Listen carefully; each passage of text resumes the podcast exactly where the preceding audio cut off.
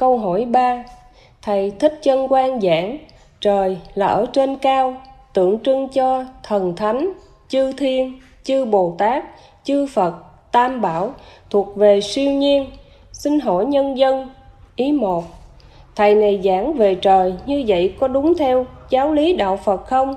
Ý 2. Xin nhân dân giải nghĩa về thần thánh, chư thiên, Bồ Tát, chư Phật, Tam Bảo. Ý 3.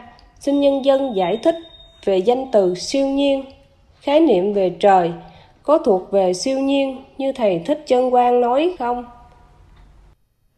Ý một, Thầy này giảng về trời như vậy là không đúng theo giáo lý của đạo Phật.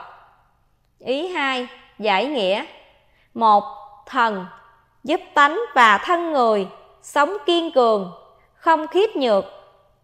Hai Thánh giúp tánh và thân người sống nhân, nghĩa, lễ, trí, tính đúng tư cách con người. ba Chư thiên Con còn nhỏ của các vị thần, thánh, tiên, chúa ở trái đất.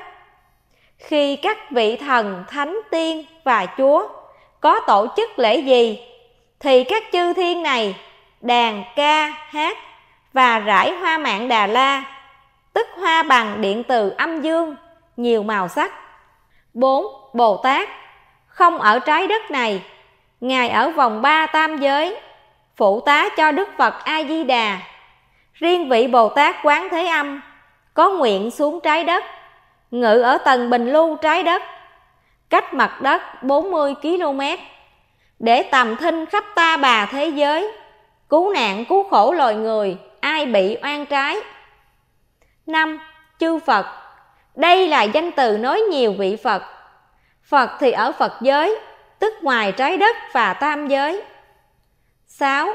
Tam Bảo là ba danh từ quý báu ở trái đất này gồm một là phật vị toàn năng toàn giác biết được tất cả sự thật ở trái đất dù vô hình hay hữu hình biết được tất cả tam giới biết được phật giới biết được càng khôn vũ trụ vân vân và làm được tất cả hai là pháp lời dạy của vị toàn năng toàn giác ba là tăng có hai dạng tăng. Dạng một là thánh tăng, là vị thầy tu theo đạo Phật, hiểu tất cả các lời dạy của Đức Phật, gọi là thánh tăng. Dạng hai là phàm phu tăng, là vị thầy tu theo đạo Phật mà không hiểu chút gì về đạo Phật, gọi là phàm phu tăng. Ý ba, siêu nhiên, nghĩa là vượt hơn tự nhiên rất nhiều lần giống như nhân quả nhiều hơn nhân quả nhiều lần gọi là siêu nhân quả